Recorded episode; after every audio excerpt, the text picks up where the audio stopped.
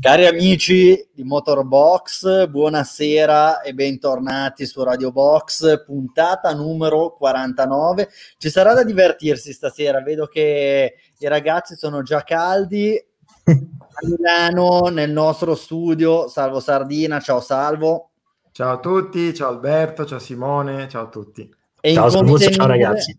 È incontenibile Simone perché questo weekend ha vinto un italiano in MotoGP, quindi sicuramente avrà delle cose molto interessanti da dirci. Allora, eh, dobbiamo usare come al solito questa prima fase per fare un po' di melina, fase interlocutoria. Eh, questa sera abbiamo chiaramente un ospite. Se avete letto su motorbox.com l'articolo di presentazione, come al solito, saprete. Com. Eh, vabbè. Allora, già... dot com. Prima non la dicevo, nel, nel, tentativo di diversificare, di non ripetere due volte puntata, allora, adesso ho inventato allora, episodio. Molto bravi, però. Cioè, quelli bravi lo dico. Sì, è bravissimo. Che... Quelli molto bravi, ma dico, se volevi Anche essere un se volevi essere un purista della lingua italiana non lo chiamavi motorbox ma lo chiamavi scatolamotori.it. E allora certo. se lo chiami Motorbox per coerenza dici .com. Quindi da, eh, io alzo le mani okay. dinanzi alla tua coerenza giornalistica o meglio la mia arrampicata sugli specchi come se fosse un gattino. Allora ragazzi, gattini a parte, eh, dove ci possono seguire i nostri, direi a questo punto pochi perché li abbiamo già persi tutti in questi primi, questo primo minuto e mezzo, eh, dove ci possono seguire i nostri follower, ascoltatori, amici, eccetera, eccetera, ci possono seguire su Instagram abbiamo due canali, motorbox.com, è così senza il dot, quindi c'è motorbox.com e motorbox sport. Dopodiché potete seguirci chiaramente su Facebook, cercate motorbox in qualche maniera ci trovate, su Twitter idem e mi raccomando questa puntata poi la potete condividere, rivedere, fare, dire sia su Facebook sia su YouTube. E poi a partire da stasera, diciamo 21-22, quando ne abbiamo voglia, ecco, la caricheremo anche su Spotify. In caso, non lo so, se, se vi, vi, dovessimo essere piaciuti così tanto da volerci riascoltare quando andate a correre potete ancora correre eh, quando andate al supermercato di qua di là ci riascoltate tac perfetto. Allora direi che abbiamo tergiversato più del dovuto quindi salvo se mandi la sigla partiamo subito con la puntata numero 49 di Radio Box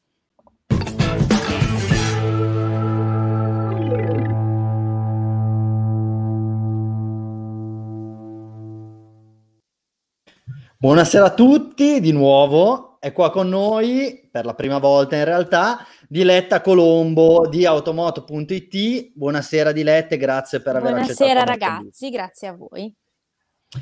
Allora, eh, abbiamo fatto una scaletta oggi che è abbastanza corposa, quindi direi onde evitare di trascinarci come sempre eh, in orario dedicato alla cena, di partire eh, subito a sprombattuto. Allora, considerazione velocissima.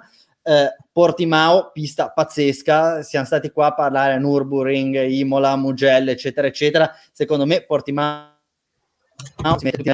non so se a voi è piaciuta, ditemi velocissimamente, ma è una pista tra tutte quelle che hanno inserito quest'anno in calendario che dovrebbe rimanere. E se c'è una pista da salvare di quest'anno, secondo me è proprio Portimao.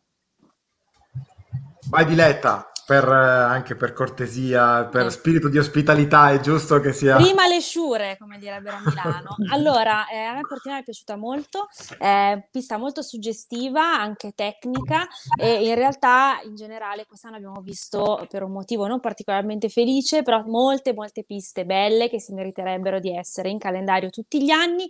Eh, oggi sono uscite una serie di indiscrezioni sul calendario del prossimo anno con 23 gare, tra cui l'Arabia Saudita e il ritorno un po' alla normalità ed è un peccato vedere escluse piste come Portimao, ma anche lo stesso Ring, eppure Imola, ma anche il Mugello, ma mettiamole dentro un po' tutte, e vedere invece incluse Sochi e il Paul Ricard, tanto per dirne due a caso. Quindi io la penso così, non so come la pensiate voi. Cioè che siamo abbastanza allineati, Simone. Sì, la penso allo stesso modo, peraltro Portimao è una pista motociclistica che nasce per le moto come il Mugello, quindi quando fai correre le macchine su una pista ondulata e tutta curve è sempre un piacere vedere eh, le prestazioni che riescono a fare i piloti e riescono ad andare a tavoletta laddove i motociclisti devono per forza di cose frenare. E, la, la, gara mi è piaciuta moltissimo, anche a differenza del Mugello, che è stata una gara molto spettacolare, ma più dettata dagli incidenti e tutto quanto. Invece a Portimao si è sviluppata una bella gara, quindi sì, se dovessi scegliere una pista da salvare per il prossimo anno tra le nuove, Portimao tutta la vita. Bene, benissimo. Eh, purtroppo credo che eh, l'Arabia Saudita e Aramco mettano più soldi di quanto non possa mettere il governo portoghese e i promoter di Portimao, quindi bene che l'abbiamo vista. Diciamo però che l'appuntamento portoghese 2020 resterà per sempre nella storia della Formula 1. Diciamo che è stato un one-off abbastanza fortunato perché oltre a, come giustamente ha detto Simone, aver assistito a una bella gara, abbiamo anche assistito a un momento storico per quello che riguarda la Formula 1 eh, era nell'aria, sapevamo che avremmo dovuto aspettare poco, eh, sarebbe potuto essere a Portimao, sarebbe potuto essere a Imola piuttosto che in Turchia, però Hamilton finalmente è riuscito a issarsi da solo eh, in testa alla classifica che riguarda il maggior numero di vittorie, vittoria numero 92, proprio per questo noi anche citando il ragionier Fantozzi, abbiamo deciso di intitolare questa puntata eh, 92 minuti di applausi e poi sottotitolo La corazzata Mercedes, eh, puntini puntini. È chiaro che questo record chiaramente ha un doppio risvolto eh, e farei subito intervenire Diletta sul tema. Eh, da un lato la grandiosità di Hamilton del progetto Mercedes e tutto quello che ne consegue, dall'altro però anche un minimo di eh, contestualizzazione in questo caso andrebbe fatto, nel senso la Formula 1 è uno sport in cui i numeri raccontano soltanto una piccola parte della verità. È chiaro che 92 vittorie devi riuscire a ottenerle, però sono anche frutto in larga parte dell'aver potuto disporre per larghi tratti della propria carriera di una vettura francamente imbattibile e poi su questo si sono andati a innestare tutti i discorsi, i commenti e poi andremo anche su questo punto dei vari Verstappen, Norris, eccetera, eccetera. Quindi, Diletta, qual è il tuo sentiment? Sì, ho detto una parola in inglese, Simone. eh, qual è il tuo sentiment sul discorso Hamilton 92 vittorie, eccetera, eccetera? Allora, sicuramente questo è un dato statistico inoppugnabile, perché questo è, ma è fallace, perché comunque, oltre a tutto quello che hai detto tu, c'è anche un altro fattore eh, da tenere in considerazione, cioè il fatto che il numero di gare è anche aumentato nel corso della storia della Formula 1 e anche questo ridimensiona un pochino il risultato di Hamilton, insieme ovviamente al fatto che ha avuto eh, una monoposto estremamente competitiva. Questo si può dire anche di altri piloti di altre epoche. Certo. Quello che si può dire con una certa sicurezza è che Hamilton è il pilota più rappresentativo di questa epoca della Formula 1, non tanto per una questione di puro talento semplice, ma anche perché eh, è parte di un sistema imbattibile. Ecco. Eh, poi tutto il resto dei paragoni, secondo me, lasciano il tempo che trovano, perché chiaramente la Formula 1 è troppo legata alla monoposto, alle prestazioni della monoposto per poter fare dei paragoni tra piloti che sono di epoche diverse, quindi anche due piloti che si sono, diciamo, sfiorati dal punto di vista temporale come Hamilton e Schumacher, in realtà secondo me sono difficilmente paragonabili. Quindi l'unica cosa che rimane è la sensazione di pancia. Io personalmente direi che per me il migliore di tutti i tempi è Ayrton Senna, ma è una questione di pancia anche questa. Quindi tutto il resto delle disquisizioni che si sono fatte in questo periodo, secondo me, lasciano il tempo che trovano. Sì, direi che siamo tutti abbastanza d'accordo con te, nel senso eh, c'è un, una categoria di grandissimi eh, all'interno dei quali, eh, cioè ognuno dei quali può essere considerato il più forte per motivi diversi. Esisterebbe un'argomentazione per dimostrare che Prost è il più forte, che Senna è il più forte, che Schumacher è il più forte, che Hamilton è il più forte e via dicendo. Non è questa la sede in cui andremo a denucleare tutte queste varie e, e, e diverse eh, teorie, però è, è incontrovertibile il fatto che i numeri sono quelli, sono uguali per tutti, se Hamilton è davanti, bravo lui. Salvo, eh, proprio riguardo ai numeri, però eh, diciamo che nelle ultime settimane si è fatto tanto parlare di cosa questi record rappresentino e alcuni colleghi, nello specifico l'abbiamo già detto, Verstappen e Norris, hanno eh, portato avanti eh, delle teorie non così, o, o meglio, lusinghiere nei confronti di Hamilton, ma dicendo, signori, comunque dobbiamo andare a contestualizzare questo numero rispetto a quelle che erano le possibilità di Hamilton. Sì, eh, diciamo che l'aveva fatto più, più, volte anche nel passato, intanto Verstappen, che aveva detto, se ricordate, qualche tempo fa, eh, però datemi la sua macchina e, e vediamo.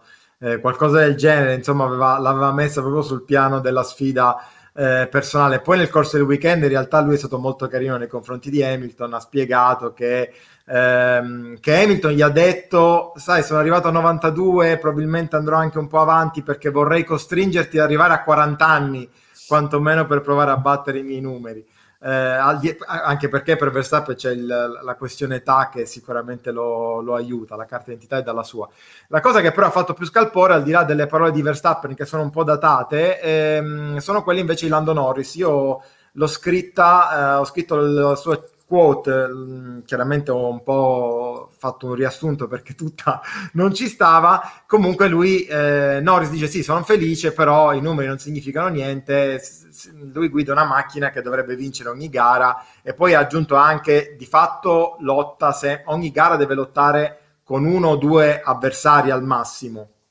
E questo tutto sommato però, al di là del fatto che eh, Norris poi si è scusato, se vuoi ti metto cioè, anche la grafica di quello, sono preparato, oggi ho fatto... Dai, mettila, no, già, già, che siamo così preparati facciamo anche bella figura. Guarda. Esatto, ecco qua, lui si è scusato, ha detto io mi devo, appunto, devo delle scuse, è stato stupido, mm, eh, diciamo, quello che ho detto in alcune interviste, eh, non ho, ho, dimostrato rispetto che avrei dovuto a determinate persone. Qua, tra, eh, tra l'altro, eh, Norris si riferisce non soltanto a Hamilton, ma anche appunto dei commenti che aveva fatto, se non sbaglio, su Norris. Eh, su Stroll. Su, Norris. Su Stroll, scusate. eh, se stesso. No, vabbè, su Stroll. Chiaramente, eh, al di là delle scuse, effettivamente è uno dei temi quello, quello che, che, porta avanti Norris ed è quello che dicevamo poco fa anche con Diletta. Eh, perché è, è, un dato di fatto che Hamilton in questo momento e da, anni, da sette anni a questa parte guida una macchina eh, che è dominante, lo dicono i numeri, non lo diciamo noi, è una macchina che è in grado di vincere tutte le gare, quasi tutte le gare, e, e, e di fatto lui ha vinto cinque mondiali, adesso si accinge a vincere il sesto, ehm, di fatto dovendosi, dovendosi battere soltanto con il compagno di squadra, peraltro una volta ha pure perso. Eh, quindi sicuramente è un tema, un tema molto interessante. A questo punto però Alberto, giusto per eh, certo. poi farvi commentare, eh, mando a schermo anche le parole di eh, Martin Brandol. Eh, non so se le vuoi tradurre tu o se ci penso io. No, anche perché sono senza occhiali, ma dice che eh, un numero molto piccolo di persone hanno avuto il privilegio di, di poter correre in Formula 1 e eh, oltre a essere molto difficile arrivare in Formula 1, è difficile riuscire a rimanere all'interno del circus per molto tempo. È ancora più difficile eh, portare a casa dei punti, fare dei podi, vincere delle gare dei campionati del mondo e quindi riuscire a mantenersi a un livello così alto per così tanto tempo è un qualcosa di veramente incredibile andando a parafrasare quello che dice Brandol, poi dice quello che eh, Lewis continua a fare, continua a ottenere, è un, eh, uno sforzo erculeo e quindi dobbiamo effettivamente dargli tutto, tutto il merito che, che merita. Ecco, dobbiamo tu, tutti, tutto il plauso che merita. Fondamentalmente queste sono le parole di Brandon. Ma secondo me so, sono entrambi, entrambi questi punti di vista, quello di Norris e quello di Brandon, sono corretti perché da un lato c'è la possibilità di raggiungere determinati risultati solo se è il mezzo per vincere. E ragazzi, lo dicevamo anche prima, Schumacher è arrivato a 91 perché a un certo punto nella sua carriera, una carriera luminosissima per carità, però si è trovata a disposizione una macchina che francamente era pressoché imbattibile e l'unico ostacolo tra lui e la vittoria, tra lui e il mondiale era rappresentato da Rubens Barrichello per carità dignitosissimo, però non certo a quel livello. E lo stesso, lo stesso Senna, prima di salire eh, su quella McLaren dell'88 che ha vinto tutte le gare tranne una, non si è mai avvicinata alla possibilità di vincere un campionato del mondo e a vincere così tante gare in, ma- in successione così rapida. È evidente, la Formula 1 è uno sport di squadra in cui il pilota rappresenta probabilmente la punta dell'iceberg e poi è evidente che da un punto di vista giornalistico, da un punto di vista del tifoso, è molto più interessante, è molto più soddisfacente andare a parlare del pilota. Però eh, dobbiamo ricordarci che la Formula 1 è un sistema complesso, quindi serve sicuramente il supporto della miglior squadra possibile. D'altro canto, però, riuscire a mantenersi a quel livello per così tanto tempo è un qualcosa di incredibile e l'abbiamo visto in passato, lo stesso Rosberg era uno che ha vinto, avrebbe potuto continuare a vincere, a lottare, a fare gran premi, podi, eccetera, eccetera. Figuriamoci, se fosse rimasto in Formula 1, anche Rosberg ora avrebbe magari non 92 vittorie, ma ne avrebbe 50, sarebbero probabilmente primo e terzo, primo e quarto nella classifica di piloti col maggior numero di vittorie. Però mentalmente, fisicamente, a un certo punto ha detto io non ce la faccio. Quindi la grandezza di Hamilton per me sta nel riuscire ogni anno a tornare in pista con la stessa fame, con la stessa voglia eh, e con la stessa determinazione. È questa la sua grandezza, è più la longevità e la capacità di rimanere al top per così tanto tempo. Alberto, io farei un giro di tavolo rapidissimo, eh, sì, proprio certo così eh, cercando di capire se stiamo più con Brandol o con, eh, con Norris, ovviamente il Norris pre scuse. Eh, esatto, no, perché il Norris post scuse francamente non ci piace. Diciamo. Non ritengo piace. che dovesse scusarsi, sinceramente. Sì. Mm, sono ah. dichiarazioni che è la sua opinione, non è neanche un'opinione così, voglio dire sbagliata, Offensiva. non dice il falso, sinceramente. Poi, vabbè, uno può dire, certo, potrebbe avere più rispetto nei confronti degli anziani, tra virgolette, della, della Formula 1, ma eh, mi sembra anche una dichiarazione giusta. Ripeto, non ha, detto, non ha detto il falso, come non lo dice nemmeno Brando, ha ragione anche lui. Anzi, Hamilton, secondo me, negli ultimi anni sta crescendo molto proprio dal punto di vista psicologico. È molto più solido, legge molto bene le gare, ehm, è, come dire, veramente chirurgico nel modo in cui, in cui legge, legge legge la corsa, quindi non, non c'è nulla da dire, sta ancora migliorando, non è solamente il fatto di rimanere allo stesso livello. Secondo me è 50-50. No, no, no, entrambi. no, non posso dire. Non lo, è, no, non lo so, non lo so. Sono combattuta, un... non lo so. Voi cosa ne pensate? Per eh. me Brandol, ti dico la verità, per me Brandol perché... Penso anch'io, dai. Perché Hamilton, anch'io. soprattutto nelle ultime gare, quelle poi dell'aggancio e del sorpasso Schumacher, ha dimostrato di avere una fame, una, una cattiveria, l'abbiamo visto anche ieri, eh, no, l'altro ieri, eh, a Portimao, una, ancora una fame da, da, da ragazzino che si sta, che sta andando a prendere il primo titolo mondiale, quindi per me Hamilton sta dimostrando di essere un, un, un pilota pazzesco e credo che tra vent'anni eh, ricorderemo questo Hamilton come oggi ricordiamo Senna, come ricordiamo Schumacher, eccetera, eccetera. Simone? Anche, anche secondo me Brandol e ti aggiungo anche perché il commento di Norris secondo me è un commento dettato dalla sua eh, brevissima esperienza in pista al fianco di Lewis, quindi se, se, avesse buttato un occhio a tutta la carriera di Lewis, probabilmente non avrebbe detto di pancia quelle cose che ha detto. Albi, Bene. velocissimo. Allora, devo, devo, bilanciare, dico Norris, però secondo me anche Brando ha assolutamente ragione. E fondamentalmente, come dici tu, tra vent'anni guarderemo a Lewis Hamilton in maniera diversa, anche perché tra vent'anni magari non avremo più lo sconforto del vederlo vincere ogni domenica, ma sconforto nel senso apprezzare la grandezza di Lewis, però francamente ci siamo anche gara, un po' ogni gara che parte tu eh, sai diciamolo, che sarà lui a vincere quindi dai, eh. sì, gra- grandissimo ecco forse ora Bravo, come ora eh. Ci Bravo, piacerebbe forse meno, un po' meno, eh, esatto. Ogni tanto, esatto. no? Potrebbe anche lasciare spazio agli altri. No, però è vero, è così. Sì. Ma era così anche ai tempi di Schumacher, eh, perché Ma infatti, infatti, la Ferrari infatti, era un supplizio. Esatto. Eh. Eh, altro che... Va bene, ragazzi, direi che siamo stati abbastanza veloci sul tema, considerando che era abbastanza corposo. Però manca ancora, diciamo, il coinvitato di pietra di tutta questa situazione, chiaramente Valtteri Bottas, che ancora una volta ancora più di prima e più che mai è stato secondo me umiliato perché di nuovo si era messo nelle condizioni di poter vincere la gara e si era messo nelle condizioni di poter vincere la gara al sabato lavorando benissimo facendo la pole, pole che poi è stata rubata da sotto il naso dopo che la bandiera, grazie Salvo, però non far mai più una cosa del genere. allora, eh, ma vedi, mi distrai quando fai queste cose. Senti, non capisco sta storia che ogni volta che vi si mette in, in primo piano vi, vi, emozionate, ma non è che, non è che ci emozioniamo, ci deconcentri, ci cambia esatto. l'immagine, stiamo inter- interloquendo con gli, os- gli altri ospiti e ci troviamo a parlare da soli. Ragazzi, Vabbè. devo lavorare con questi due, non ci posso... Rifa, rifa, rifammi la domanda per cortesia. Allora, stavi dicendo...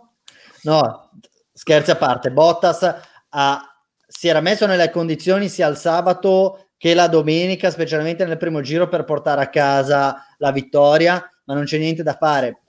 Hamilton è talmente superiore che non importa come si metta la gara se non proprio in una condizione estrema come è stata in Russia, lui poi in qualche misura, in qualche modo trova la strada per vincere e questa volta è stato veramente umiliante e ce lo siamo detti salvo durante la nostra diretta Instagram dopo la gara quando a Bottas è stato chiesto di risparmiare carburante nell'ultimo terzo di gara lui in maniera un po' ingenua ha chiesto ma vedo che Luis va forte, lui non deve risparmiare carburante, gli hanno detto no, no, non ti preoccupare Valtteri, Luis ha già risparmiato tutto il carburante che doveva risparmiare quando nella prima fase di gara è stato dietro di te. E secondo me questa è una cosa per la quale in linea di massima dovresti ritirarti.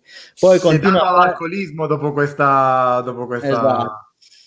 Continuo poi a, a, ricordare che ogni volta che Bottas vince eh, si diletta nel mandare a quel paese tutti i suoi detrattori, però francamente dovrebbe ricordarsi che per una volta eh, che ci manda a quel paese ce ne sono nove che confermano invece il perché il giudizio su di lui non è così totalmente positivo, quantomeno se lui vuole continuare ad essere considerato uno che è in lotta per il titolo. Diletta, cosa, cosa ne pensi?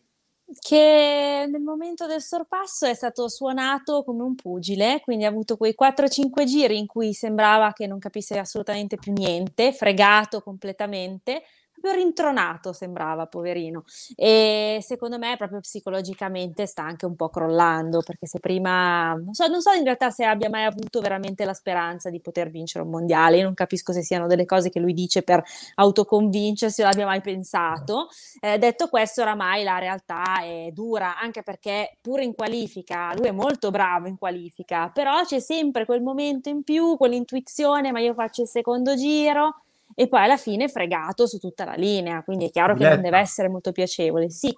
No, tu non sai se lui ha mai avuto effettivamente la possibilità di vincere un mondiale, forse lui che lo, che lo dice a se stesso e forse tutto sommato siamo anche un po' noi. Che, sì, che dà eh, speranza. Dice. Che speriamo che effettivamente ci sia un rivale all'altezza, ma questo secondo me, e poi va, leggo questo bellissimo messaggio che scrive Claudio Laurenzi, Grazie, ehm, secondo me fa ancora più grande eh, Nico Rosberg, che effettivamente ha dato tutto quello che aveva, tutto al punto di doversi addirittura ritirare perché non ne aveva più, eh, però è riuscito a tenere testa a un campione che oggi è ancora più forte, questo bisogna dirlo, perché quel 2016 lì probabilmente ha forgiato ulteriormente Hamilton. Eh, che piacere trovare diretta anche qui, bravi, mi piace il punto interrogativo. Esatto, era per questo che si perché dubbio. Il messaggio, esatto, il messaggio è lineare, inconfutabile nella sua, nel suo senso e l'unico, cioè, come si può segno dire... di interpunzione che poi... Eh, esatto, proprio dopo il bravo dedicato a noi, quindi va bene, allora sappiamo, è un piacere avere Diletta, bellissimo ospite, siamo tutti d'accordo, bravi. Le... Ecco Claudio, se, se, magari dovessi mettere un punto esclamativo la prossima Facciamo volta, il punto esclamativo. Bravi, oh, va bene, dai. Allora, Simo, noi ti avevamo chiesto di fare un lavoro che però non hai fatto. O l'hai Assolutamente fatto? no. Però ti ah. spiego anche perché non l'ho fatto. No, semplicemente no. Allora, vuoi la versione carina perché non l'ho fatto o la versione reale? La versione reale è perché è uscita una news MotoGP mi ha un attimo scombussolato. E allora poi, ce, poi ce la dai qua in anteprima. La, la versione carina però è che sì. in realtà non aveva neanche tanto senso farlo. Nel senso, Bottas, noi ci, ci dimentichiamo sempre... Allora, mettiamola così siamo sempre i primi detrattori dei, di tutti i piloti che si mettono a fianco a Max Verstappen e poi non, non, calcoliamo che Bottas è un po' un Albon o un Gasly dello scorso anno della situazione, nel senso è costretto a confrontarsi contro il più forte della classe fondamentalmente. E quindi lui anche, sarebbe anche un bravo pilota, un buon pilota, però non è a livello di Hamilton, per cui è ovvio che siamo sempre qui a discutere se sia o meno un... No, la risposta è sempre no, non è, non è un, un, pilota a livello di Hamilton, è un bravissimo pilota come lo sono stati in passato Barrichello, Coulthard, eh, Massa e altri di questa, di questa fascia qui, diciamo, che non sono arrivati a essere eh, campionissimi e top, però non sarà mai a livello. Quindi anche quella cosa che dice io sarò lo sfidante di eh, di Hamilton quest'anno è un po' come quando Barrichello si caricava inizio anno dicendo sarò lo sfidante di Schumacher e poi regolarmente dopo tre gare era Schumacher che eh, era già andato in fuga. Molto bene, Salvo, questa è la versione Il cane mi ha mangiato i compiti Formula 1 Edition, molto bella Simone, effettivamente fossi stato la prof non ti avrei interrogato dopo questa, quindi complimenti. Grazie. Allora andiamo eh, ora eh, verso altri lidi, forse un po' meno felici, che però in linea di massima possono tornare eh, a casa dal Portogallo con un sorriso, eh, ho fatto due metafore che non c'entravano l'una con l'altra, ma va bene così, parliamo di Ferrari Leclerc assolutamente positivo, quarto posto, è sembrato in palla tutto il weekend. E diciamo che anche sul passo non era lontanissimo da Verstappen, eh, male, malissimo Vettel, Binotto ha sottolineato la cosa in maniera poco elegante, non lo so, eh, ne parleremo adesso, quindi eh, farei subito intervenire Salvo per riportare un attimino quelle che sono state le dichiarazioni di Binotto rispetto alla performance di Vettel.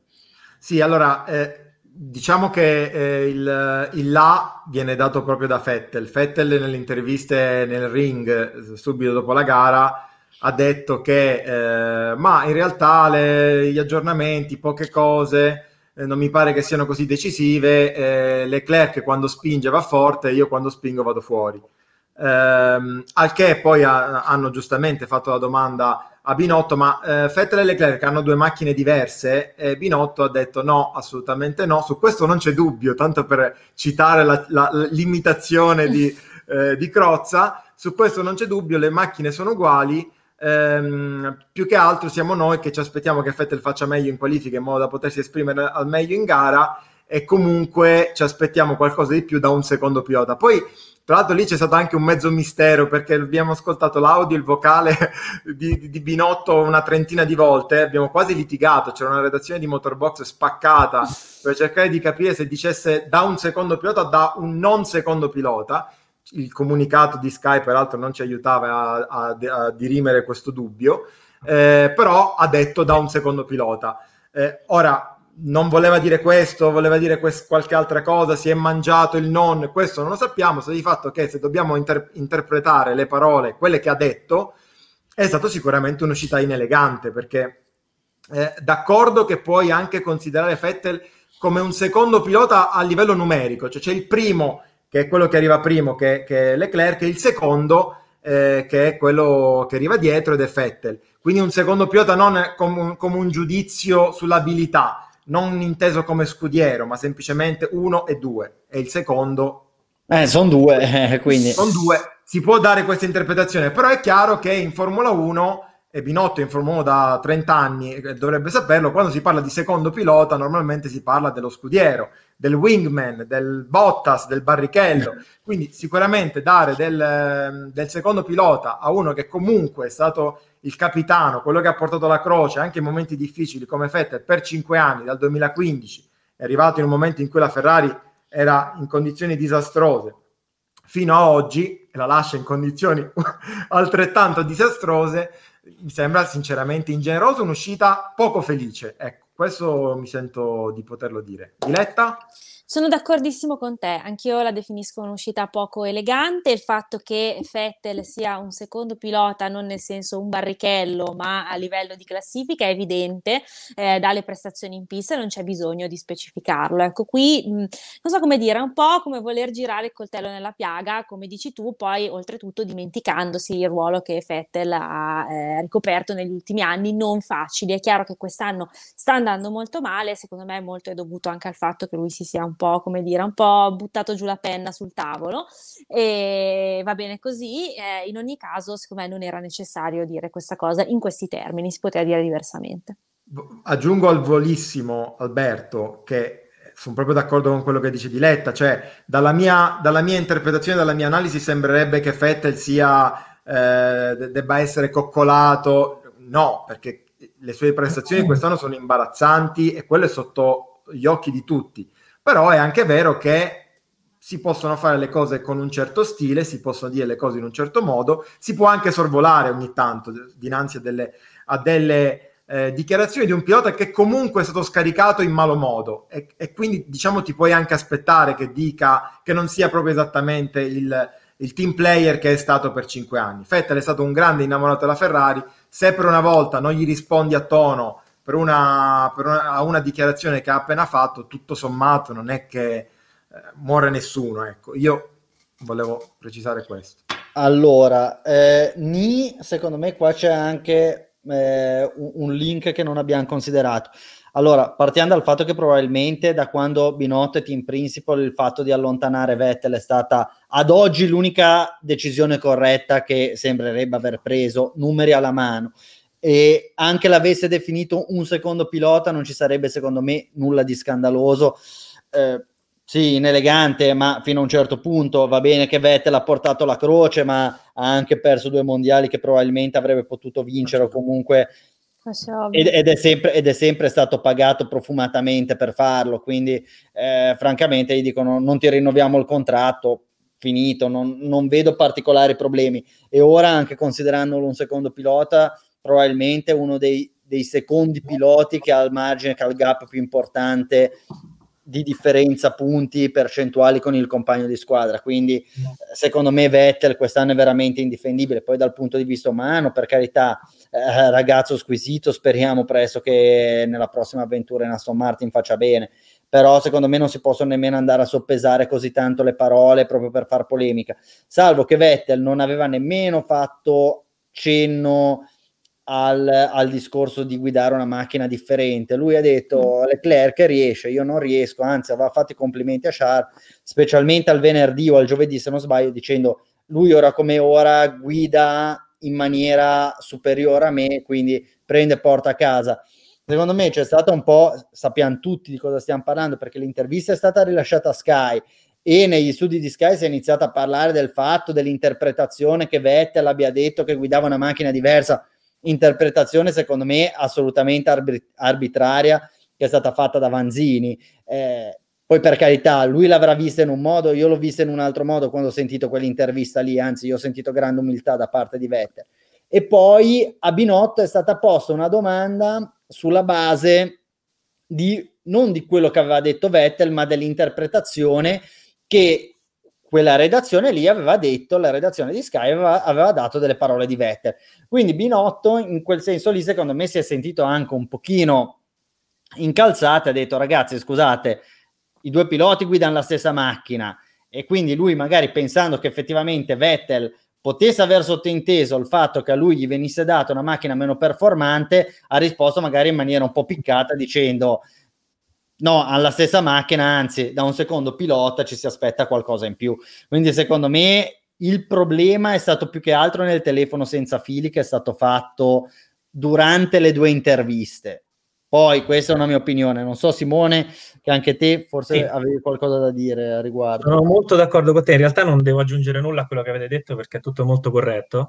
Eh, semplicemente Vettel ha ammesso, dice io con questa macchina se faccio quello che fa Charles eh, mi giro esco. Eh, invece Charles riesce a fare più di quello che riesco a fare io. Quindi è esattamente la visione eh, che hai dato te mh, ho, ho, esattamente la visione che hai dato te. E ti dirò, eh, mi ha fatto anche un pochino, tra virgolette, divertire, ma non è, mh, prendiamola tra virgolette, quella pausa che c'è stata e che ci ha fatto tanto discutere eh, nella dichiarazione di Binotto quando lui ha detto un pausa, un secondo pilota. Nel senso, ci ha anche un pochino pensato e l'ha detto un po' scoraggiato, come a dire, eh, ormai è, è questo il... Però secondo me intendeva il secondo pilota nel senso il secondo pilota in classifica, non eh, da un secondo pilota per ordini di scuderia o per gerarchie o cose del genere. Comunque.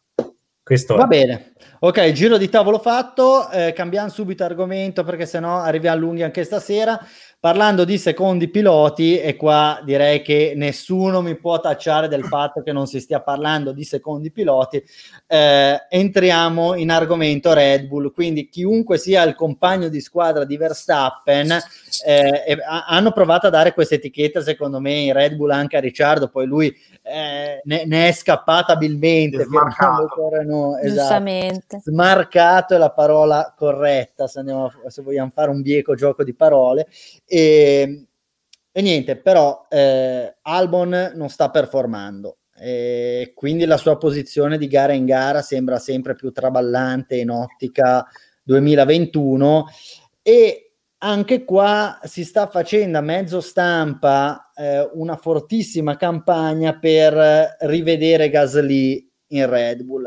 Diletta, secondo me te hai scritto una delle, delle cose più intelligenti che siano state pubblicate sul tema recentemente. Il tuo punto di vista, o meglio, il titolo del tuo articolo, e poi tu ci parlerai del tuo punto di vista, è non fate tornare Pierre Gasly in Red Bull, cioè una sorta di, eh, di accorato appello. appello. Non fatelo, non fatelo, tutelate No, vi ragazza. prego, esatto, tutelatelo, è la parola giusta, perché sarebbe il remake di quello che è successo 12 mesi fa. Quindi lui tornerebbe da quelle parti, non sarebbe cambiato nulla perché comunque ci sono delle aspettative forse anche irrealistiche o eccessive per il compagno di squadra di, di Verstappen, quindi deve stare entro un certo distacco da Verstappen dimenticandosi che lui è il, è il fiore all'occhiello della, della, filosofia della Red Bull, ma sta spaccando il meccanismo di fatto, l'ha, l'ha fatto inceppare. Quindi chiunque ci sia il risultato è lo stesso, per cui secondo me dovrebbero proprio cambiare eh, completamente direzione e scegliere un secondo pilota che sia un secondo pilota che non debba dimostrare nulla più che altro, perché è chiaro che un giovane che arriva in Red Bull deve spaccare il mondo e poi si trova di fronte a un muro di gomma e continua a rimbalzare, il risultato è lo stesso sia per Gasly che Albon, quindi forse Albon è anche peggio, veramente è una situazione difficile, doppiato da Verstappen, quell'altro sul podio, lui in fondo, è, comunque tra l'altro questo è un problema che ehm, causa anche del, dire, delle, dei, dei, dei, deficit a livello costruttori per la, per la Red Bull, perché comunque con un pilota che non fa punti un solo pilota fondamentalmente che continua a macinare punti non si va da nessuna parte finché poi c'è la Mercedes, poi c'è la Red Bull e ci sono tutti gli altri leggermente staccati, è un conto, ma se si dovessero avvicinare agli altri poi potrebbe anche essere un problema in ottica costruttori questo, quindi non vedo il motivo di continuare a eh, perseguire questa filosofia che oramai con Verstappen non funziona. Diletta, ti volevo fare una domanda eh, sì. eh, sempre sul tema. Perché tu all'inizio hai detto se Gasly dovesse tornare in Red Bull sarebbe la, la ripetizione del copione che abbiamo già visto l'anno scorso. Credi eh, dunque che di, che di, base lui quest'anno non abbia, eh, non sia maturato a sufficienza per eventualmente sopportare questo peso eh, o, o comunque il problema è solo e esclusivamente ambientale? Secondo me è un po' un problema sistemico, quindi temo che nonostante una maggiore maturità eh, lui possa comunque incappare negli stessi problemi, per cui vedo eh, una, per lui un futuro migliore in una galassia diversa da quella eh, della Red Bull, onestamente. Poi è, un, è una mia sensazione, eh, magari invece potrebbe tornare e fare, fare, faville, poi credo che in realtà comunque il suo ruolo in Alfa Tauri dovrebbe rimanere lì, eh, adesso negli ultimi giorni sono arrivate delle discrezioni, quindi eh, direi che è a posto così per il momento momento, però anche nel futuro io lo vedrei bene in un altro posto, sinceramente. Perfetto, io ho ora due domande, anzi una è di Christian, eh, si, oggi effettivamente eh, sta girando la voce di Perez eh, in Red Bull e secondo me avrebbe tantissimo senso anche perché stiamo parlando Scelta comunque... migliore possibile Alberto. Eh?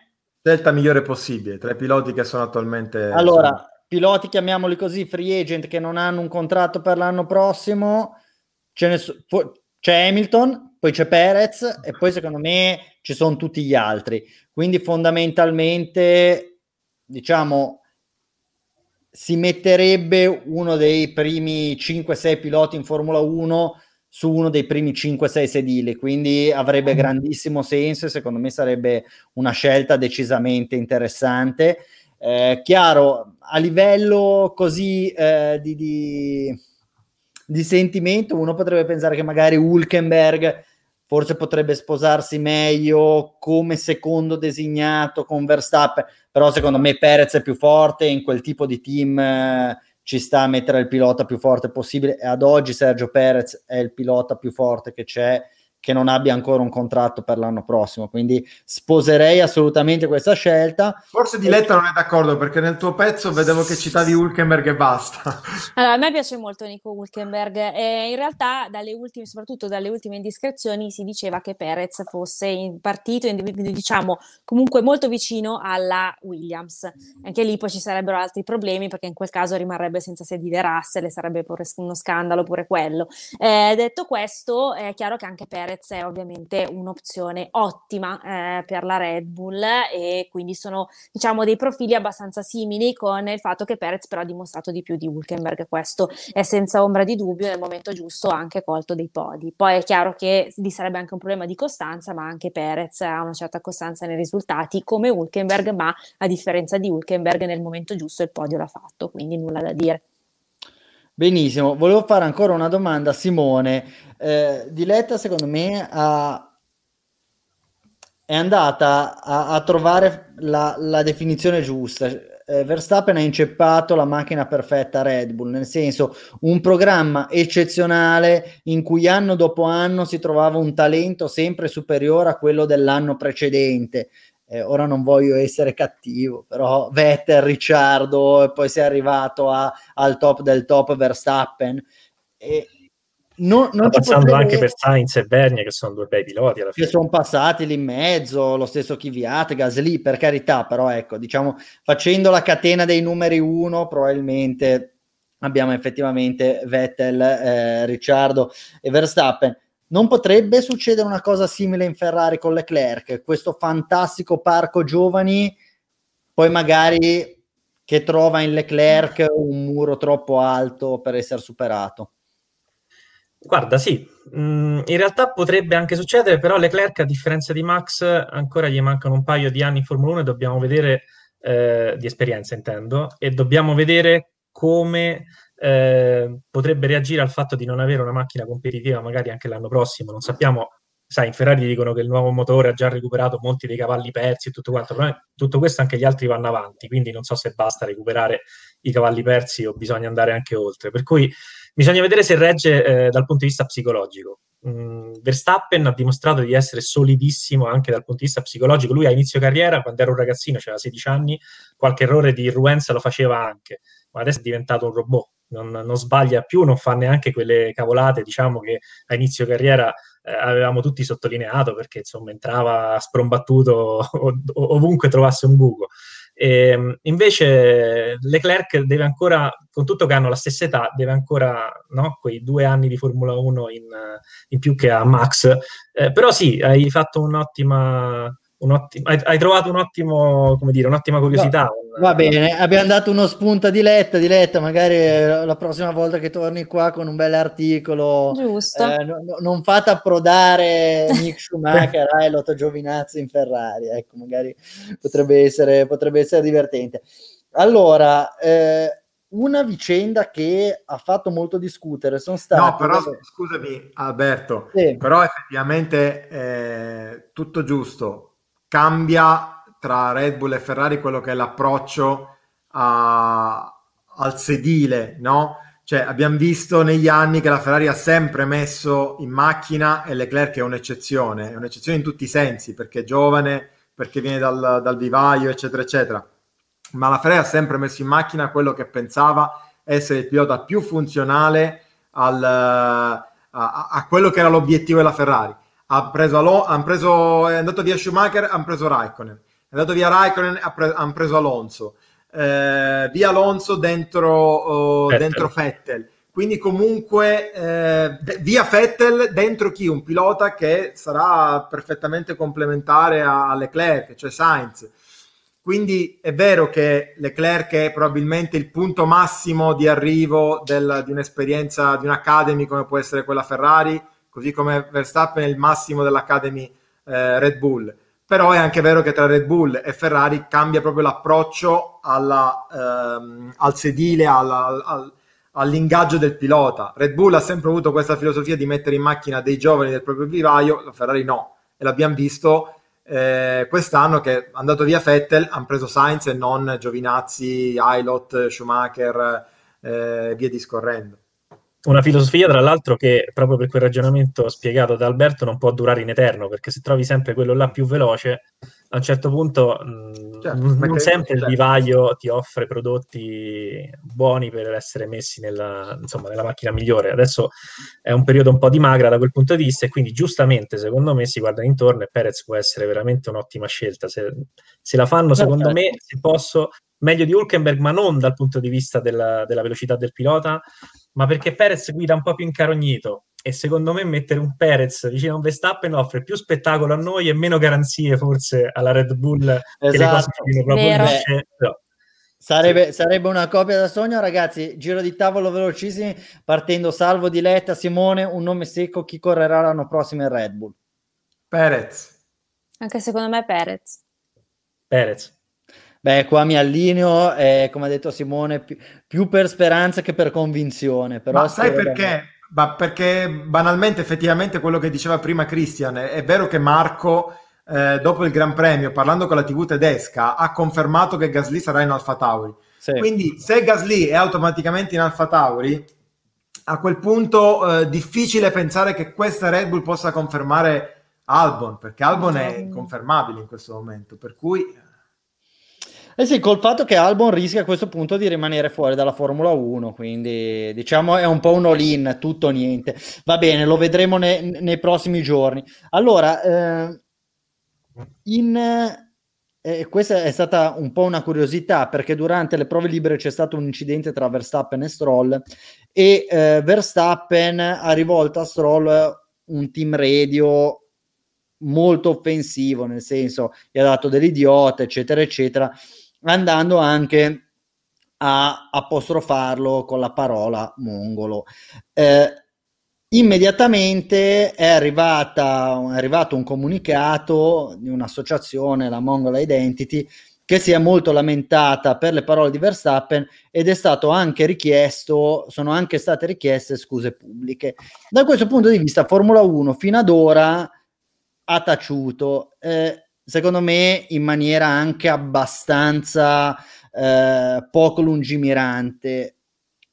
Formula 1 sta investendo tantissimo dal punto di vista delle PR eh, in tutte queste azioni che dicono no al razzismo, ci inginocchiamo prima degli inni, eh, BLM, eccetera, eccetera, e consentono a un pilota di dire una cosa del genere senza intervenire, o, o meglio, senza intervenire in maniera repentina.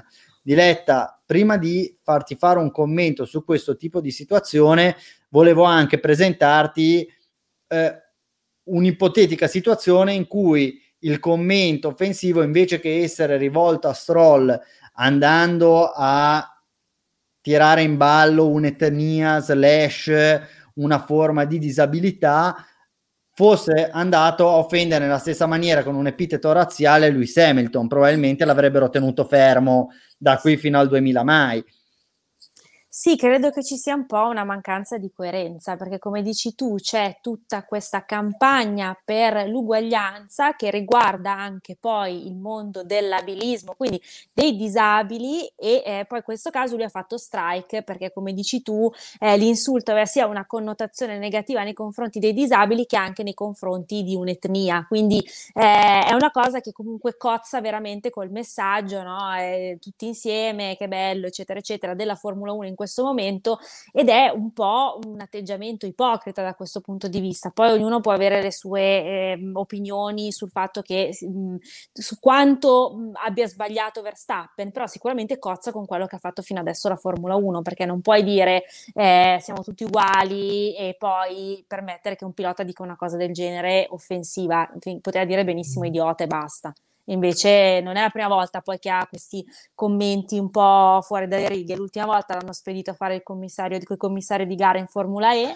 Eh, come community service, come dicono gli inglesi, e stavolta non so cosa succederà, però insomma è un po' infelice da un certo punto di vista, poco lungimirante forse anche, passami il termine. Certo. Va bene, eh, avete qualcosa da aggiungere voi o siamo tutti d'accordo? No, io, io sono d'accordo. Eh, chiaramente sono assolutamente d'accordo con Diletta.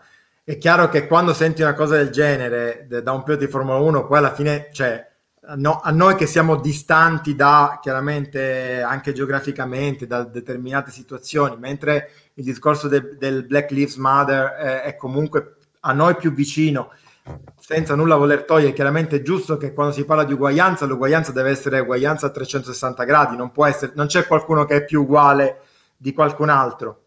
E su questo non c'è dubbio, è chiaro che eh, dobbiamo anche contestualizzare, dobbiamo pensare a uno che fa un team radio eh, insulta l'avversario, ha avuto un incidente con l'adrenalina a 3000, ha avuto un incidente a 250 km all'ora, quindi cioè, contestualizziamo un po', fa sorridere, fa anche sorridere perché comunque è detto da Verstappen che è uno che è un po' fumantino, è uno che stava andando a menare Ocon qualche anno fa quindi eh, sì, giusto, giusto che la Formula 1 intervenga, giusto che la Formula 1 magari costringa Verstappen a farsi altri due o tre giorni di steward di, di, di, da commissario in Formula E, lui sarà contentissimo probabilmente, eh, però ecco, mh, mm, mm. evitiamo anche di, di, costruire dei casi. Eh, che... No, certo, e secondo me, Salvo, posso dirti una cosa, anche poco lungimirante Formula 1 a far passare questi team radio qua, perché hai la possibilità di ascoltarli, sì, hai la possibilità di chiudere il canale. Se uno va a sbattere e insulta l'avversario, eh vabbè. Eh, niente, direi di andare avanti. E... Siamo già in ritardo. esatto, perché in MotoGP, proprio per, vabbè, tanto noi lo possiamo dire perché siamo italiani, ha vinto un mangia spaghetti, Simone. Sì, un mangia spaghetti e non solo, perché comunque lui si definisce sempre franco-brasiliano in quanto è di franco-brasiliano. No? Fran- Franco in tutti i sensi. Scusa, italo-brasiliano. Franco perché è il nome. Va bene, dai, ci siamo. Italo-franco-brasiliano, va bene. Esatto. Eh, no, italo, italo-franco, bravo, bravissimo, italo-franco-brasiliano. Dai, va bene. No, no, eh, chiudiamo la parentesi razziale perché prima o poi se no diciamo anche noi qualche stupidaggine, quindi direi, direi di, di, rimanere sul, ehm, sul fatto in sé. Morbidelli vince, risale in classifica. Eh, se non sbaglio, ora è a 24 punti da Mir, 25, 25 quindi comunque una vittoria di, eh, di, distanza in piena lotta per il esatto. titolo. E forse la cosa più interessante è che se Morbidelli ride, Quartararo, Quartararo che dir si voglia, affonda e per quanto sia ancora anche lui chiaramente in lotta per il titolo, diciamo che ha un po' perso il momentum de- de- della prima parte di stagione.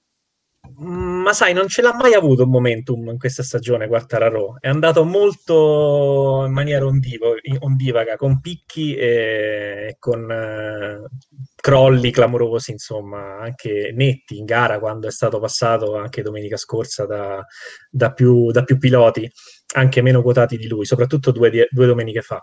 E, ehm, sai, in realtà eh, adesso arriva una pista che è Valencia, dove la Yamaha eh, dove si correrà per due domeniche consecutive, da, nel weekend dell'8 e del 15 novembre. E prima di andare, tra l'altro, a Portimao per chiudere il mondiale. E, e su, su, questa pista qui, l'anno scorso lui è stato il solo a rimanere incollato a, a Marquez e tra l'altro era anche partito dalla pole.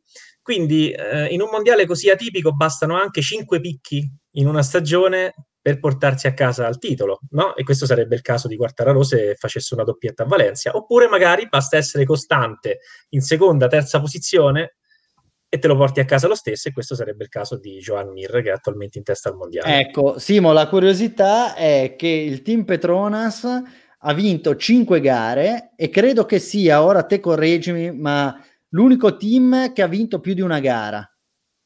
È corretto? Mi pare di sì. Ecco, comunque. Sì. Mi pare di sì. E non hanno, e non hanno un pilota in no, testa. No, no, Ducati ha vinto Petrucci e Dovizioso. Ah, eh, esatto, in Ducati no, ne ha vinti due. Invece, per quello che riguarda eh, la, la, Suzuki, Mir, senza aver vinto nemmeno una gara, di nuovo a, a suon di podi, è in testa.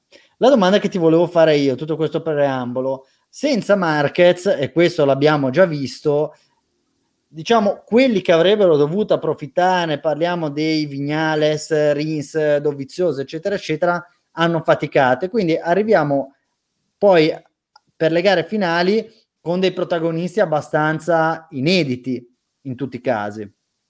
Assolutamente sì, ci metterei anche Rossi tra quelli che hanno deluso e che potevano fare molto di Vabbè. più, è ovvio.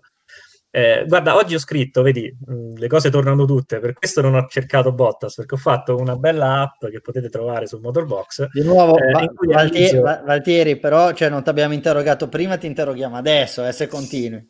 Vabbè, ragazzi, interrogami sulla MotoGP. Quei, quei studenti so, che agli esami... Sono preparato sulla MotoGP. Preannunciano e... quei... Cioè, ti sei portato ti porti sull'argomento che non hai studiato bene, quindi cerca di evitare. No, no, no.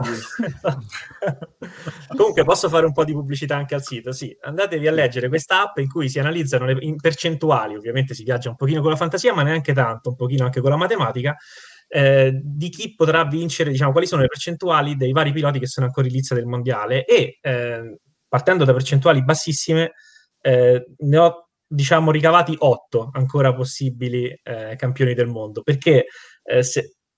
Vai, vai, Salvo. No, no, no, finisci, finisci il discorso così poi chiudiamo questo...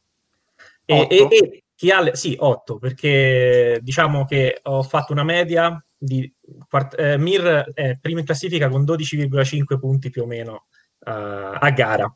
Eh, quindi piuttosto che andare a vedere quanti punti mancano e quanti ne potrebbero vincere, perché ad esempio c'è Zarco che è quattordicesimo a 72 punti dal primo, ci sono 75 punti in palio, dici sì. può vincere anche Zarco, non funziona proprio così perché la classifica va avanti e il primo guadagna sempre, no? Quindi ho fatto una media, ho detto con 13 punti più o meno a gara, Mir arriverebbe a fine anno a 165-166 punti. Chi è che oggettivamente può raggiungere quella, quella quota punti a fine gara? E ci sono otto piloti che con eh, varie situazioni exploit, bravissimo, quello è l'articolo, esatto. Ecco. E, e, tra questi eh, ci sono soltanto ci sono Vignales, Dovizioso e Rins, che sono i tre piloti che più di tutti avrebbero dovuto approfittare sulla carta eh, dell'assenza di Marquez Rins è in forte ascesa dopo lo scorso anno, è stato sfortunato, ha avuto eh, un infortunio simile ma meno grave, eh, fortunatamente per lui, di quello di Marquez nei primi GP e quindi ha faticato un po'.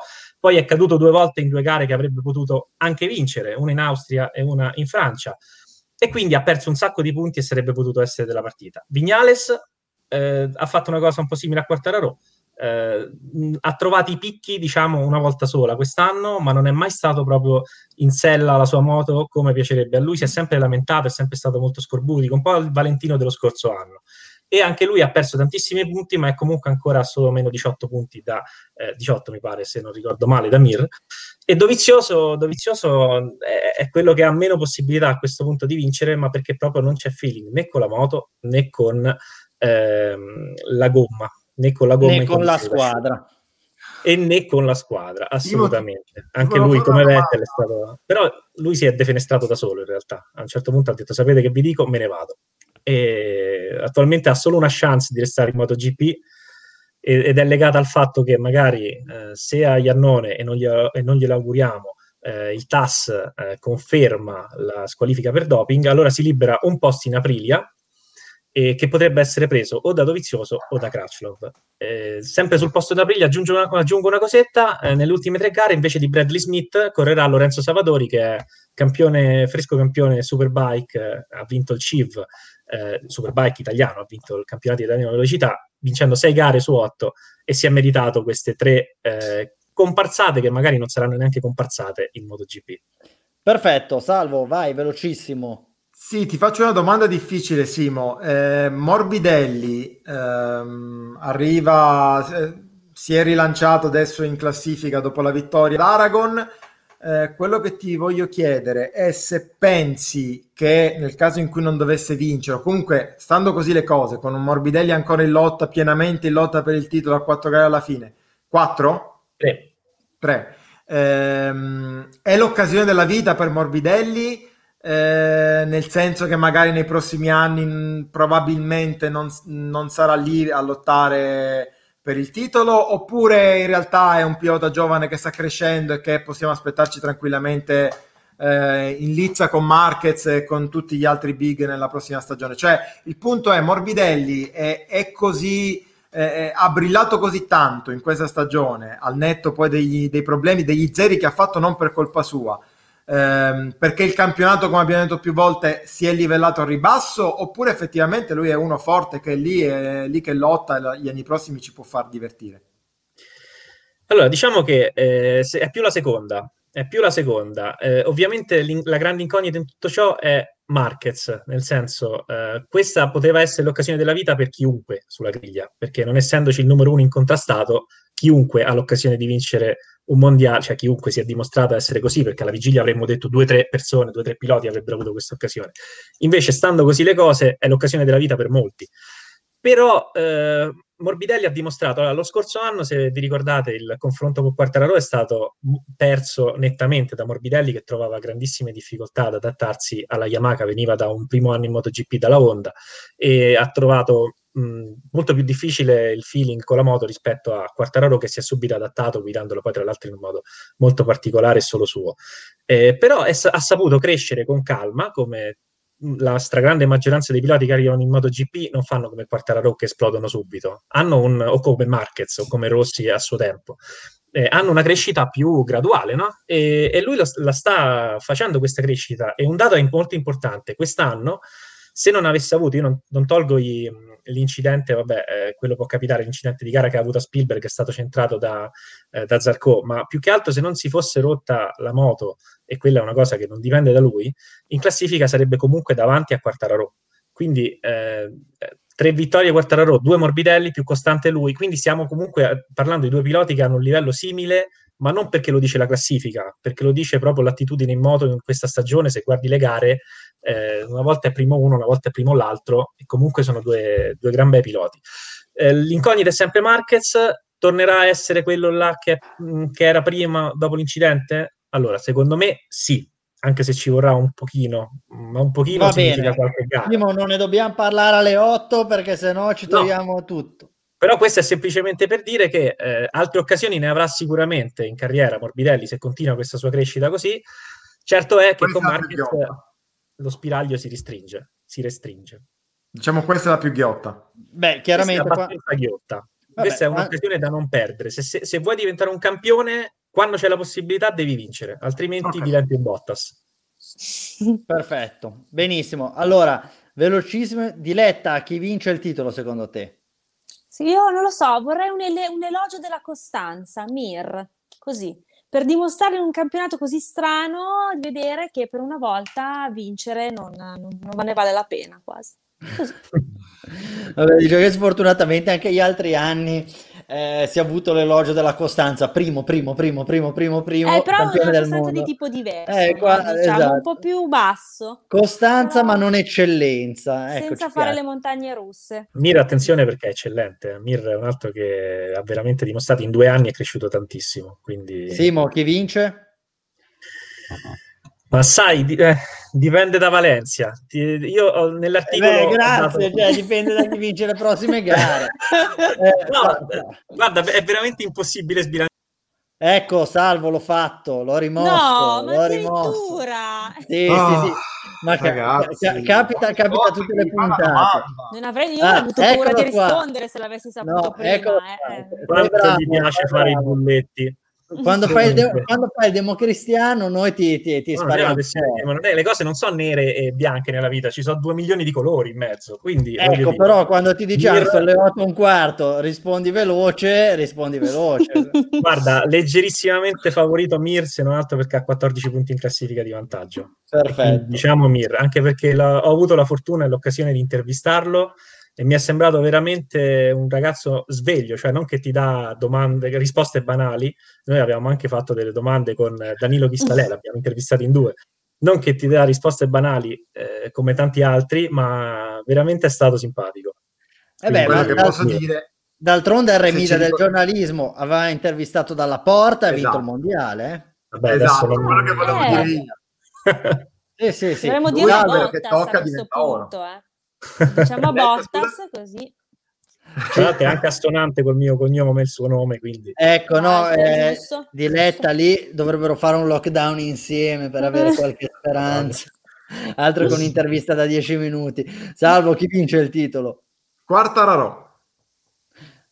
Ah, bene. Eh, no, io qua che mi posso in Formula 1 anch'io faccio il super partes, qua faccio il becero tifoso, spero Morbidelli. Anzi, quando guardo la MotoGP tifo anche, quindi no, spero che vinca lui. Credo anch'io che alla fine potrebbe vincere Quartararo, però dai, speriamo che, che Franco ce la possa fare. Benissimo. Allora, eh, Salvatore, ti chiedo, abbiamo un paio di meme o no? Perfetto. Metto la sigla. Diletta, scusa, eh, cioè, se, no, se, se sono curiosissima io. Tanto, tanto qua hanno chiuso i ristoranti, hanno chiuso tutto, cosa hai da fare? Cioè, nulla. Esatto, nulla. appunto, c'è il coprifuoco, quindi a posto. Vai, vai, salvo.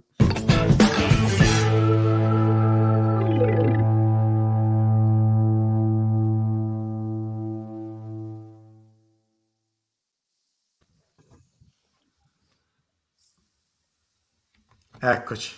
Purtroppo avevo dimenticato di farlo in anticipo, quindi c'è sempre un po' di lag. Mi dai conferma che vedete tutto? Sì, sì, sì. Allora, cominciamo da questa cosa bellissima. Eh, Formula 1 ha pubblicato questa foto dopo la festa, anzi la foto della festa di Hamilton in pit lane. Lewis è qui con il cane Rosco. Eh, quelli di Trollmola 1 si sono divertiti a sostituire il, um, il tag sulla foto. Chiaramente la, la foto vera taggava mm, il, il, buon Rosco, che tra l'altro ha anche un profilo... profilo Instagram di un certo livello. Esatto, eh, migliore sicuramente di tutti i nostri. Eh, però loro dicevano, Formula 1, please, per favore, mette, taggate Bottas al posto del cane, non l'hanno fatto, pavidi, ne aggiungo io. Eh, vado con eh, due meme del nostro Luca Manacorda, che salutiamo sempre. Ciao Luca! Eh, quindi top e flop, questa qua è bellissima, mi ha fatto ribaltare dalla sedia.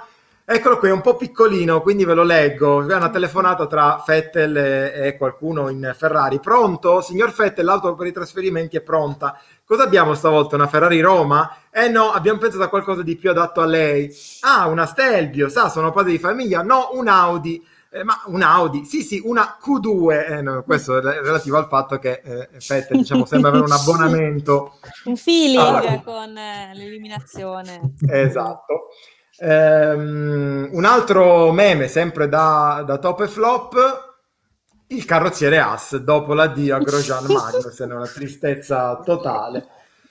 Andiamo Ci mancheranno un po' loro due. Eh? Io li ho eh, sì. bistrattati, ma Grosjean, ragazzi, con le sue lamentele, ma dove lo troviamo uno così? Non si trova più. Esatto. Eh, uno che riesce anche a rompersi un dito della mano guidando, o, o diciamo ipotizzare una rottura di un dito di una, di, di una mano guidando. Eh, vado avanti con gli amici di eh, Flop Gear eh, perché anche questa settimana ci deliziano con i loro meme. Questo qua è bellissimo. Dramma Claire Williams infila le poste. Chi è l'ultimo e alza la mano per abitudine? Io mi immagino proprio la scena, deve essere una cosa devastante. Eh, ancora avanti con ehm, sempre con Flop Gear, che questa è molto carina Ingegnere Ferrari capisce il trucco del pollice che si stacca. Ah, la cosa che... La cosa che a me piace di più di tutte è la faccia di Binotto in questo. Sì, è vero, è eh. zeccato. Per dire, ah, vecchi malandrini. Tra l'altro, io per la conformazione del mio pollice non sono mai riuscito a farlo questo trucco, quindi è una cosa che, che soffro particolarmente. Comunque, vabbè. Come ce l'hai il pollice all'incontrario? Eh, ce l'ho largo, quindi non può mai sembrare ah. un limite. Vabbè. Okay. Eh, vado avanti perché poi sapete il meme del, del momento sono, è, è, quello relativo a Nico Hulkenberg e qua abbiamo the F1 eh, si, rompe un, si, rompe un, tombino cosa succede? Eh, c'è qualcuno già pronto a rimpiazzarlo ed è Hulkenberg anche qui la sua faccia è, è notevole. Eh, vado avanti perché sempre con What the F1 eh, pilota di Formula 1 tossisce Nico Hulkenberg è lì pronto che aspetta che guarda e infine c'è anche un, un riferimento diciamo, alla sostituzione di eh, Grosjean e Magnussen, sapete tutti quanti, l'abbiamo detto poco fa, andranno via, non saranno in AS l'anno prossimo, ma chi ci va in AS? Eccolo qua, lui si sdoppia pronto a, a, prendere entrambi i sedili dell'AS, sarebbe veramente bellissimo. Eh, visto che parliamo di Grosjean e Magnussen, c'è anche questa che è molto molto molto carina, credo sempre da Trollmola 1, eh, ricordate la bellissima scena finale di, di uno dei mille ehm, Fast and Furious, Grosjean che guarda Magnussen in macchina e poi finisce come nella terza foto, cioè finisce malissimo contro qualche platano probabilmente. Eh, chiudo con un messaggio di speranza, un messaggio di, di speranza per tutti noi. Ma di speranza, non il ministro. No, no, un messaggio che... di, di, speranza inteso come appunto Sarebbe come preoccupante. Te. Esatto, eh, perché siamo stati tutti quanti abituati ai piloti super palestrati, ai piloti di Formula 1, a quelli di MotoGP, però c'è chi se la passa sicuramente meglio, vedete qua da Formula 1 DR, F1 Drivers, MotoGP Riders, tutti muscolosi, ma i piloti di NASCAR che se la ridono eh, questo, questo qua è un messaggio di speranza per, eh, ecco, non per si noi, può, diciamo, non si può dire, diversamente magri. Esatto, esatto, esatto. No, stavo dicendo una cosa, però anche io poi sarei, eh, sarei stato chiamato a fare il commissario in qualche evento di Formula E, ecco. Eh, ecco. Diversamente magri. Sì, no, no, ma sì. Va bene, allora direi che possiamo procedere a questo punto. Eh, Vogliamo fare un giro di tavolo col Toto Box, Salvo? Sì, metto la sigla.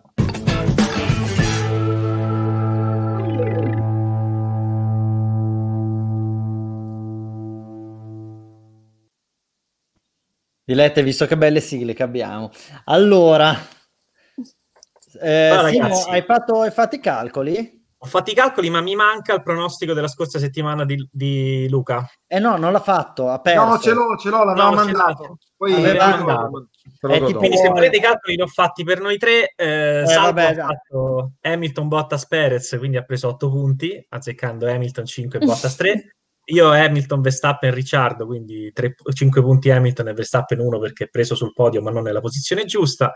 E Albi aveva scritto Verstappen, Hamilton, Pers. Dico Albi perché io per abbreviare metto scritte, cioè Simo, eh, Albi. No, eh, poi, non è che mi hai chiamato per, per mancanza di infame. No, vabbè, e quindi ha preso due sul podio in posizione sbagliata, quindi due punti. A questo punto la classifica vede eh, Alberto e Salvo in terza posizione 57.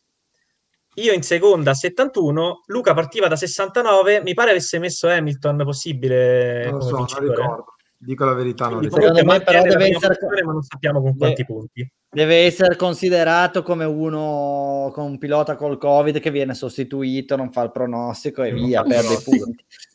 Allora, va bene, settimana prossima si corre a Imola eh, tra l'altro eh, avremmo dovuto parlarne perché eccetera eccetera, vabbè, eh, ritorna in calendario eh, del Gran due Premio dell'Emilia Romagna. Due giorni, la cosa interessante sono i due giorni, però l'abbiamo già visto anche al Nürburgring se non sbaglio, quindi eh, fondamentalmente abbiamo già più o meno un'idea di quello che ci aspetterà, potrebbe essere anche una gara interessante perché si andrà in qualifica con pochissimi chilometri eh, su, sulle spalle, quindi sarà sicuramente interessante, pista nuova, tutto molto bello.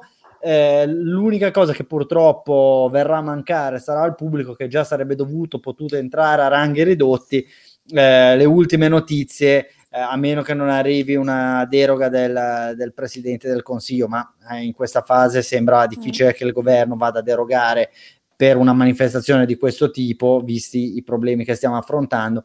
Eh, la gara si dovrebbe correre a per chiuse virgolette, e questo qui è un commento. No, però Alberto, a meno che a porte chiuse. State a meno che non ci siano state delle modifiche dell'ultima ora, eh, stando a, a, stamattina dovevano ancora decidere. Sì, diciamo che ancora decidere, però considera che del 50% rispetto mm a, ai biglietti venduti sono 13.000, quindi sarebbero state 7.000, 7.000 persone. 7.000 persone. Va Però... bene, allora sono andato troppo avanti, comunque grazie per la precisazione. Eh, quindi facciamo pure il, il Toto Box di, di Imola, quindi di Letta, prego.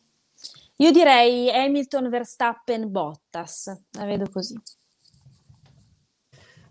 Lei non ce l'ha il... No, diciamo, lei non ce l'ha. Non, ce l'ha, non hanno mai il, il, divieto di mettere tutti e tre i piloti. Questi tre piloti insieme noi non possiamo metterli. Ah, non, pu- ah, non potete metterli. Però noi, solo noi. prima. Eh, no, no, gli ospiti no, possono farlo fare. assolutamente. Anche perché ho, ho, letto che è il secondo podio più ricorrente della storia della Formula 1. Eh. Pensa a te. Ah, sì? Hamilton, Bo- lunga, Hamilton eh, Bottas Verstappen. La sì. dice lunga, sì. Eh. Prego, Simo. Allora, io dico Hamilton Bottas Leclerc. anche se avrebbe avuto più speranze se avessero mantenuto la variante bassa. Va bene. Salvo? Guarda, secondo me adesso io sono combattuto perché sono in rimonta e non vorrei fare pagare penitenza a fine anno. Eh, però eh, devo dire che per caratteristiche la pista di Imola secondo me non è tanto diversa rispetto a quelle che solitamente piacciono a Bottas. Eh, è una pista un po' stop and go. Cioè, cioè assomiglia a Sochi, mi stai dicendo? No, però se, se no, pensi... cioè, Salvo Sardina alle 20.15 del 27 ottobre ha detto che Imola assomiglia a Sochi. Allora, sei, sei un, assolutamente uno scemo, perché comunque a Bottas piace anche Zeltweg. scemo si può dire? No? Scemo sì, certo. Sì, eh. sì. Sei un Vabbè, eh, ti, ti, scrive, ti, scriverà l'associazione Cretini Italiani. sciocco, sei uno per sciocco. Dire, non, per, sei uno per cortesia, non, no, non associateci a un personaggio di così bassa caratura. Vai, salvo, scusa. Eh, quindi io ti dico Bottas, Hamilton, Leclerc. Eh, io dico Hamilton, Bottas, Perez. Ok, vuoi fare punti? Si sa, va eh, bene, certo. bravo. bravo. Pavi, Va bene. Come sempre. Ok. Già l'anno scorso sono stato addobbato come un albero di Natale, quindi direi che... E tra l'altro Cavolo. Verstappen secondo me ci finisce sul podio, però per, per strategie o per azzardare un pochino, nessuno, eh, tre, nessuno dei tre ha preso Verstappen.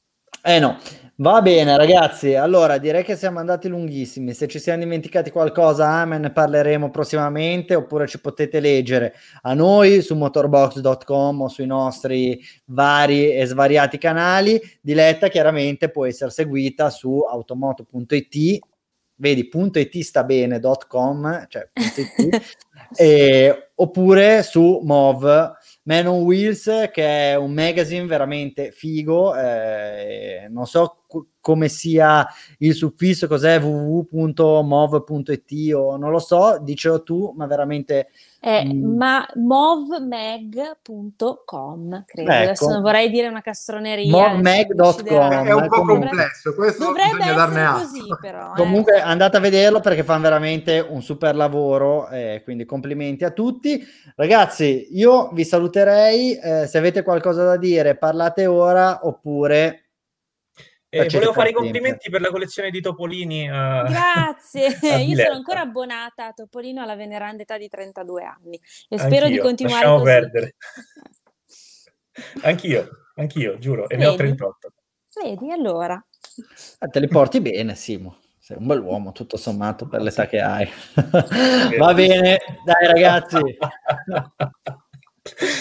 Grazie a Vabbè. tutti ragazzi. Dai, mandaci un Ciao. Ciao. Ciao. Ciao. ciao. ciao.